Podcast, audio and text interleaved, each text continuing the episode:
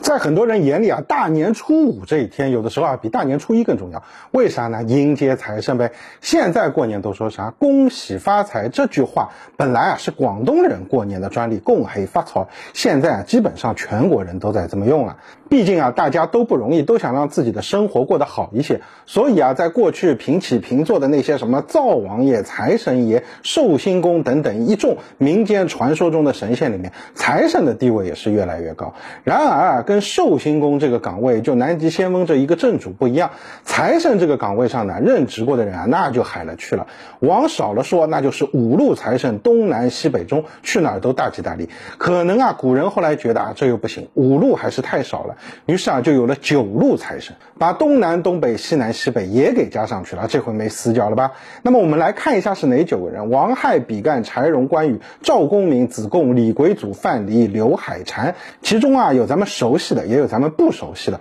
而除了赵公明是虚构人物以外，其他啊基本都是历史上存在过的真人了。而他们之所以在民间能被老百姓认可为财神，究其原因呢，又可以把他们分为三大阵营。第一个阵营呢，就是商人阵营，里面包括王亥、子贡、范蠡和柴荣这四位啊，都是有自身经商背景的。其中王亥是商朝时期的人，是中国最早的商业鼻祖。我们之所以把商业叫做商业，商品叫做商品，就因为王亥所在的商代时期，大家就开始了做生意这件事了。而子贡呢，是孔子的学生，儒商鼻祖，以仁孝为生意根本。像《论语》啊、《史记》里都记载了许多子贡做生意的事例。你想想也是啊，孔子带着一群学生周游列国，孔夫子呢自己是做学问的，那么多乌泱泱一群人，那吃喝拉撒都是要钱的呀，钱哪来呀？那还就得看子贡同学了，不是？而范蠡作为武庙使者之一，他的结局那可是一个众说纷纭，其中啊就有被沉入湖底的悲剧结尾，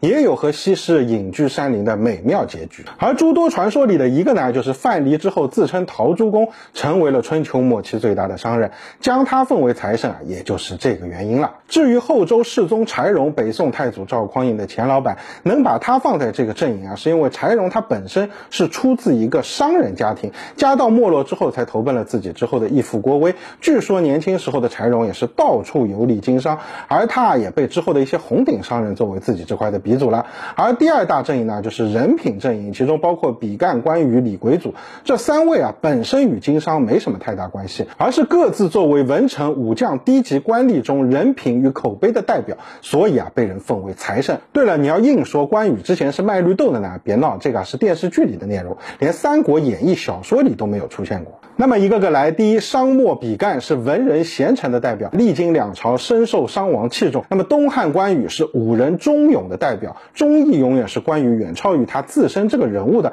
更高层面精神象征。而北魏李鬼祖是小吏爱民的代表，这位先生啊职位不高，就是一个小县令，但是啊清正廉明，爱民如子，去世之后被周围的百姓祭祀供奉，之后名声更是逐渐传开。而最后的第三大阵营就是道门阵营了，里面就俩人，刘海蟾和赵公明。刘海蟾五代十国人士，年轻时候呢做过一个割据小势力的宰相，后来这小势力没了，他就出家做了道士。说实话、啊、跟做生意呢从头到尾就没啥关系，但就因为他的名字里面有一个蟾，而蟾蜍又是民间财富的象征，所以啊就这么稀里糊涂了成为了一路财神。而赵公明呢就更稀里糊涂了，《封神演义》里面姜子牙封神的时候，赵公明跟财神岗位是半毛钱关系没有，甚至在民间他还干过瘟神。那后来怎么就转岗成了财神呢？原因很有趣，据说是因为他手下有四个哥们儿：招宝天尊、纳珍天尊、招财使者、力士仙官。那老百姓的思路呢就很朴素，一看这四位都是恭喜发财的主，